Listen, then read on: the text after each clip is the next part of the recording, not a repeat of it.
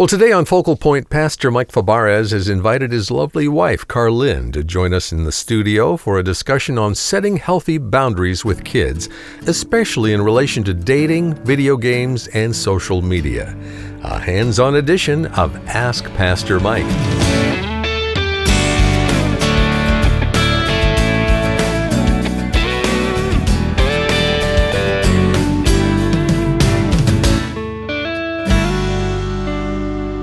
As Christian parents, of course, we want to parent God's way, but it's not like there are Bible verses about Instagram, Snapchat, or YouTube. So, we're going to consider biblical principles and think through how they apply to modern situations. You'll notice that a lot of the conversation is based on Pastor Mike's book, Raising Men, Not Boys. And at the end of the program, I'll explain how you can order a copy. But right now, let's join Pastor Mike, Carlynn, and Executive Director Jay Wharton. Thank you, Dave. I am here with Pastor Mike and Carlynn again, and we are talking about Raising Men, Not Boys by Pastor Mike Fabarez. Welcome, guys. Good morning. How are you doing? Doing, doing well. Awesome. It's great to be here. Well, we've talked about a number of topics these last couple of Fridays, and today I thought we'd get into a little dating and gaming and videos and screen time and things like that. Does that sound like fun? Mm, yeah, so fun. I Can't thought, wait. I thought you'd Sounds like that. fantastic. Well, I'm sure for your two boys, you guys told them, "Hey, you guys can't date until you're 30 years old," right? That's that's what every parent tells their kid, right? Oh, ye- no, that is not what we told our kids. Matter What's wrong fact- with that statement? And I'm sure people thought we were crazy, right? Because we were from the very early age. And, and adopting what we say in the first chapter of this book that we really think you got to envision your kid's future every day. We talked about their marriage, we talked about their parenting from the youngest of ages. I mean, it was just a normal part of our conversation with them. You are one day going to be a dad. You're one day going to be a husband. You're one day going to, you know, manage your own house. And um, it was just a part of our discussion, and we set them up for that. Absolutely. Yeah. And then when they, you know, got to the point where it might be a reality on the horizon, it wasn't shocking Right. to talk about it. Right, and even dating. I mean, you know, there's there's a lot of minefields there, obviously, but um, and I, I wrote that chapter about living in a world half full of women, and I said it's one of the strategies. Not only in the early part of the book, I talk about we don't like to talk about our kids being married or adults because we want to hold on to them as long as we can. And that pet analogy, they're not our playthings, right? They're they're arrows to shoot in the next generation. So that's a bad strategy, but when it comes to our fear of them in, in terms of, of, of their sexual purity or whatever, uh, again, another strategy is to say, well, we're, we're not going to let them date. We're not going to let them, we don't, we don't want them to think about that aspect of life. But you're fighting a losing battle, as I try to write in that chapter. The hormonal storm that is brewing and raging in your teenager, we need to help them think about a virtuous and godly direction for all of that, assuming they're not kingdom singles, and not cease you know and pretend uh, that that this part of their future is not re- a reality but can encourage them to think rightly about it and prepare them for it Absolutely, and then it's an it's an inevitable part of them growing up. And uh, in fact, I think don't we want to be the voice that tells them the truth about it? Right. That's a great way to put it because if a parent takes the common strategy I hear so often, especially in Christian circles, we're never going to talk about them getting married, we're never going to talk about them dating, we're always going to put this off, then we become silent or negative on the topic while their their natural development is is heading in that direction. Their hormones are heading in that direction, and the culture is constantly feeding that. So we end up forfeiting all the opportunity to speak into this particular area of their lives with wisdom and guidance and direction. So to know that their parents think that it is positive, that they are going to be attracted to to to women that they're going to want to find a, a romantic uh, uh, person to fall in love with all of those things we want to anticipate that with a positive perspective anticipating it in our discussion and then being able to direct that of course because sex and, and hormones obviously a volatile area of their lives but we want to be able to, to help them guide them manage them coach them through that period of their lives Absolutely. And if we wait until they've left our home for them to realize that part, which will be a super important part of their life, Right. Uh, if we wait till they're out of our home, that we don't get that interaction, that daily interaction and discussion about it, where we can actually come alongside them and help them make good decisions about it. So. In terms of girls and dating, how did you train your boys to treat women? Right.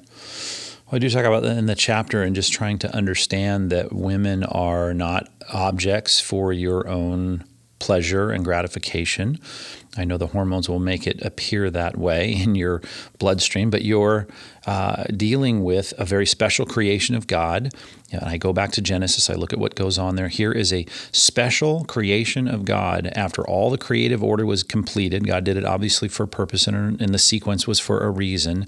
That these women are to be understood as a uh, uh, the gender to, to, to be valued, to be set on a pedestal, to be treated with respect. Right, and that starts when they're little too. They're not treating, you know, the girls at church or at school like they're icky or like they can't talk to them or they couldn't have a conversation or or even you know play on the play a game with them or something. So it's it's not avoiding them, but treating them with the respect. So you did not limit them to d- not dating in high school or things like that. You allowed them to go out on dates and have girlfriends. So how did that work out? What what kind of things did you talk about Right. when you were? I think when when they were getting involved in dating is such a um, and a date. Let's just define that. I mean, I know there's this big courtship wars and all that, but a date is a something I put on the calendar to say I'm going to, uh, you know, meet at a certain time and a place and and have a uh, a meeting.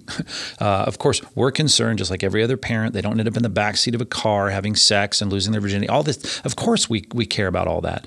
But when we said, listen, you, we know you're going to have to live in a world uh, half full of women, and one of those women is probably going to be your future spouse. We want you uh, to learn to interact with women in a respectful, godly, self controlled way.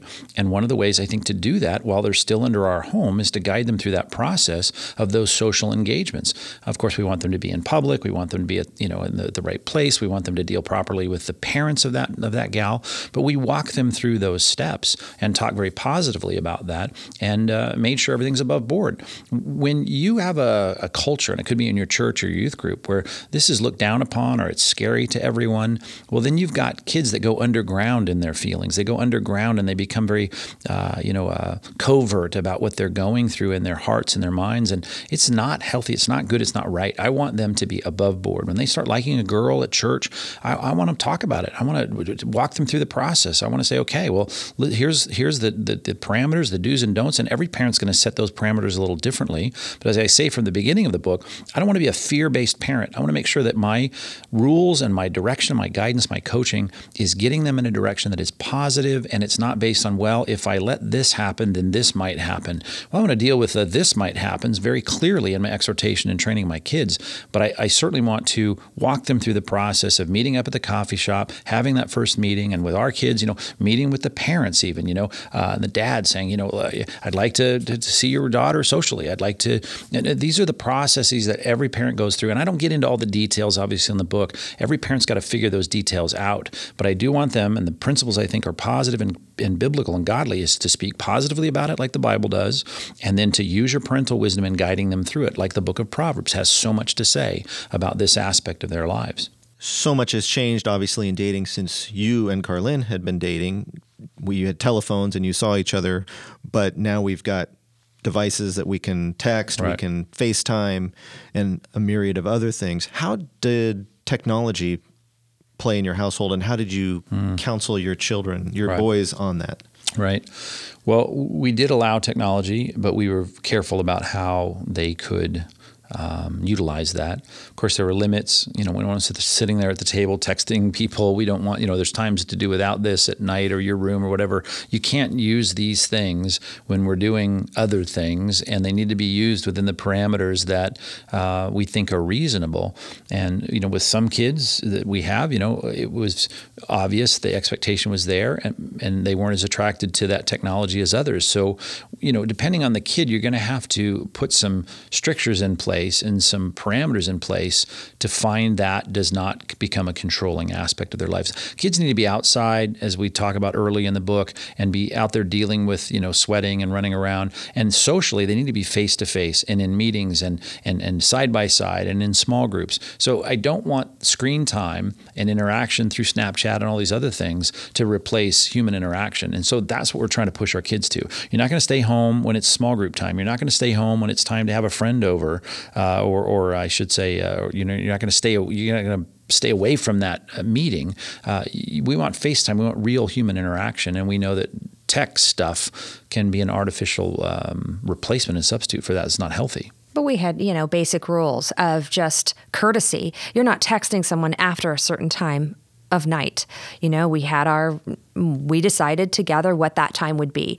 Um, just like we wouldn't call someone right. after a certain time at sure. night. It's courtesy to, you know, not only the girl that they like or the or the friends that they're texting, but to the parents of the person. And in fact, parents was a big part of our plea to them in texting and technology was, uh, you know, you, we all understand that once you click send, right that message is out there in cyberspace and it has a life of its own. We've had that conversation so many times. Oh, anything so many you times. send, I, and I remember sitting there with my boys, anything you send, picture it plastered up on the walls of the church. Yep. Picture your your girlfriend's dad reading it. Absolutely. Picture me reading it because I'm gonna read it. I would put the fear of God in in them. Listen, it's gonna be. You don't send anything, and I don't care what technology you have. You think this stuff disappears? It doesn't disappear. And I got plenty of examples of that. And anytime someone, and of course, leading a larger church, anytime I see something like Snapchat, uh, you know, blow up some issue in some teen's life, I'm going to share that at the table. I may not share the names, but I remind them and I put the fear of God in them that everything you put out there on any format through any app, it can be fully transparent in public. Nothing's a secret. And we had that conversation a million times. That is such an important truth to remember. where you're having a phone call and it's a he said, she said. Now it's out there for the world to That's see. Right. And you're like you said, it never goes never away. Never goes away. And it can always be sent and copied and pasted and manipulated. So we were always cautious, telling our sons, whatever you send out there, just imagine that everybody in your youth group knows it. Everybody. Right. And see, in a home where a parent is parenting and it's not a child centered home, you know, it may sound old fashioned, but there are things to remind them of. You bear my last name. Uh, this is not about you and your reputation. This is about the reputation of our family. And maybe even added, of course, as a pastor of a church and they know I'm a, more of a visible figure. But I remind them of it. You bear my name. You are uh, not making decisions about your phone or your messages or your text just for yourself. That affects the family. That affects all of us. And so just to give them that sense of dignity and responsibility that they don't just live unto themselves is helpful. And that's what Paul's argument is whenever he deals with these issues of gray areas or issues of liberty. He says, You don't live unto yourself. And, and I think it's good for a child to recognize that uh, you represent the whole family when you make decisions about what you're texting. And especially, I mean, think about the thrust of the book was a lot of it is about your son preparing to have a relationship with God. And certainly all this goes double and triple if they're professing Christ, if they're getting up and leading in their youth group, if they're standing up before the church and getting baptized, if they're making some kind of profession even before their, you know, high school friends, you're going to destroy your reputation and Christ's witness by what you text, by what you do on your dates with your girlfriend I mean, you do not want to sully the name of Christ. This is even beyond our family. That's this right. is Jesus Christ is the person you're representing. So if you have that element in your son's life, there's even more to talk about and encourage them in. We just were talking a little bit about phones and Snapchat and other social media type things. What about games on the phones, games in the home, right. screen time in right. general? What have you seen in the culture, and how did you train your your boys up in that area? Well, it's funny because when they go off to college and they get to the dorms or whatever, and they see their peers playing games, I mean, they they recognized how differently they were raised. Not that we didn't allow them to have games or game consoles, and we did with limited times and all of that, but you know, I remember every time, not every time, but often I'd see them playing games. I'd say, "Enjoy it. Games are for kids." You won't be a kid very long. You know, I, I would just give them that sense of perspective that, that we're not going to be a professional gamer and you're not going to be playing games as an adult. And even recently, we've had conversations with our college age kids about, you know, just recognizing uh, the sense that they said, well, I, I, can't even see my dad doing this, and, and they want to be adults. And so it, there's a sense in which they find games as a um, age appropriate engagement with their childhood. And that's not the way gaming is today. I mean, video games, a huge industry, and it's targeting people that are like, I don't know, 17 to 35. I've done this research before, but it's certainly not children. These are adults and lots of marriages and lots of uh, postponed adolescents that are, you know, in their basements and not getting married, not advancing and product and, and commencing with productivity in their lives. Uh, gaming is the problem. So gaming was always limited. The kinds of games they could play, the ghoulish stuff, the heads chopped off, all that. We're not we're not gonna let you play any of that. Uh, and I limited finally through, and I talk about this in the book, some mistakes I think I made in, in giving too much allowance in gaming. Finally, kind of narrowed it down to fine. You get the golf game, you get the football game, you get the baseball game, get the soccer game. We'll let you do those and collect those as grandma and grandpa give you gifts at Christmas. But they've had gifts given to them. I've said, I'm sorry, you're taking that to the gaming store, you're returning it because that's just not the kind of game we're going to have in this household. Right. Yeah. But, you know, it sounds like we're not into games or fun.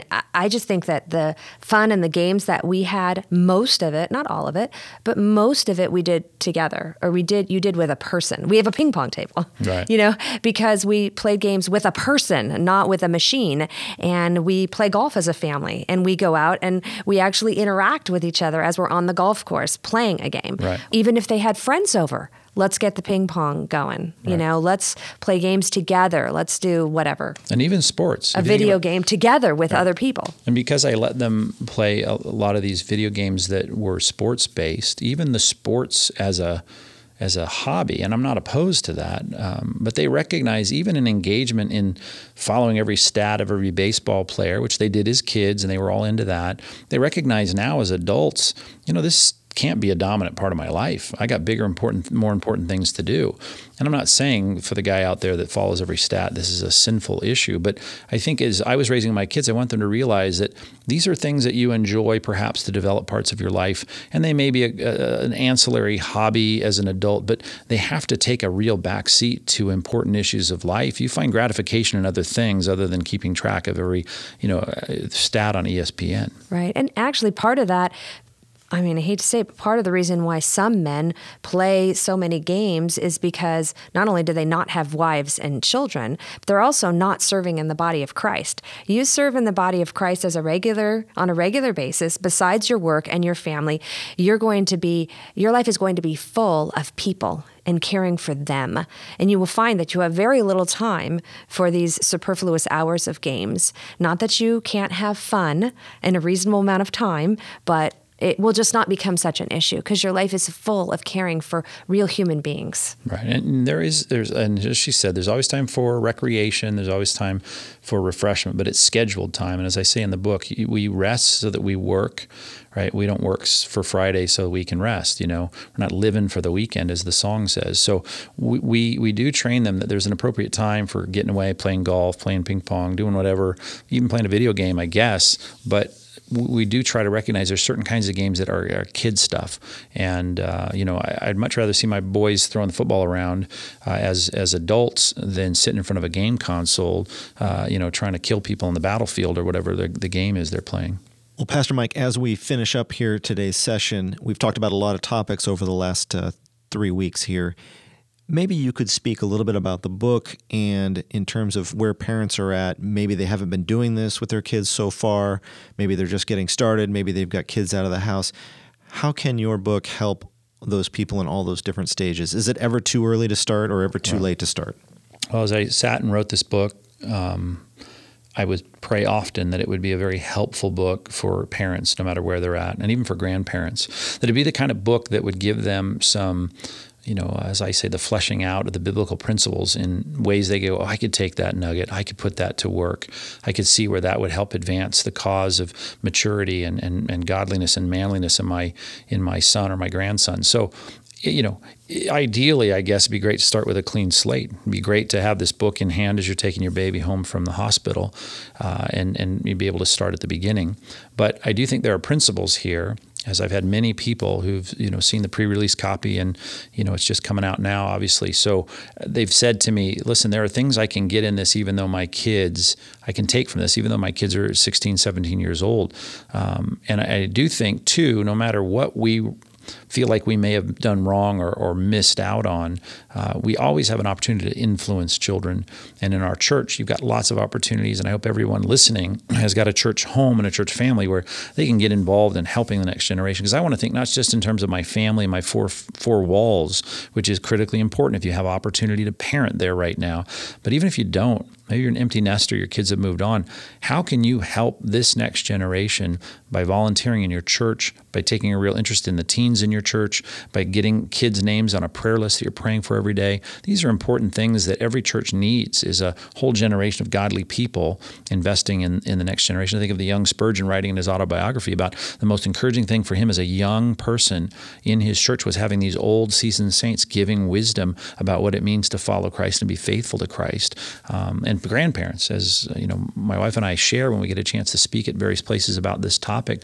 Our grandparents both played a very critical role in our spiritual development as kids, and we think grandparents can do a great you know, um, be a great asset to the development of their children. Yes, absolutely. It's never too late to invest in young people, whether you're related to them biologically or not.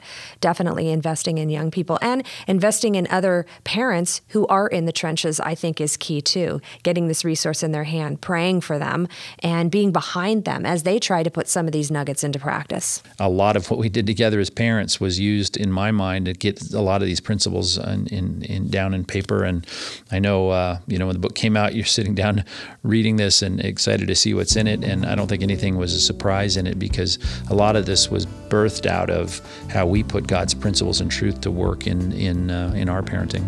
Well, I've been talking to Pastor Mike Fabarez and his wife Carlynn. Thank you so much for being here. The book is Raising Men Not Boys by Pastor Mike Fabarez, and you can get it at Focal Point, and Dave is going to let you know how you can do that. Yeah, thanks, Jay. Carlynn, always a joy to have you with us. Now, as Jay mentioned, if you enjoyed today's discussion, you can purchase your own copy of Pastor Mike's book, Raising Men, Not Boys Shepherding Your Sons to Be Men of God. There's so much more wisdom in this book we didn't have time to cover today, so you'll definitely want to have a copy on your shelf. It's available today on our website, focalpointradio.org. But remember, it's not the purchase of resources that fuels this ministry. It's generous donations from people like you that allow us to continue bringing daily teaching to the radio and web. So when you purchase the book, would you also add a donation to help us reach more men and women with solid expository Bible teaching?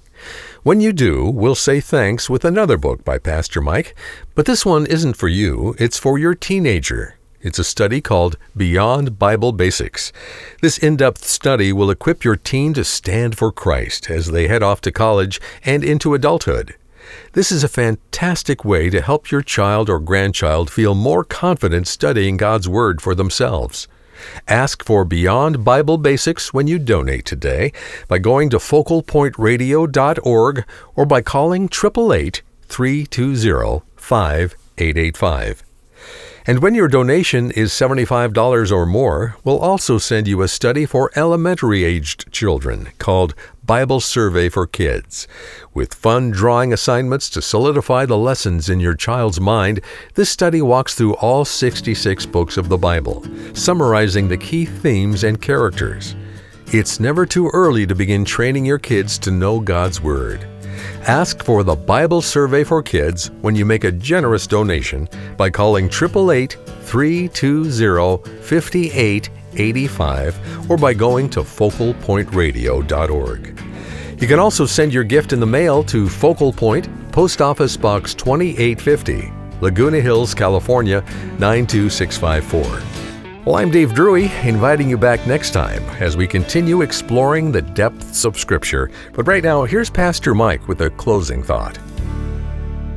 You know, in all my years of discipling, coaching parents, the one thing I think every dad and mom shares is the desire to see their kids grow up to who they should be in Christ, who God made them to be. You see, your little boy was not entrusted to you to just bring you joy and to fulfill you, make you happy, though I hope he does. I mean, the point really is an assignment from God, a temporary assignment to prepare him to take his place in this world as an agent of God's values and priorities in this upcoming generation. Your job is to point him, to launch him, to propel him to make a strategic impact for the Lord's good purposes.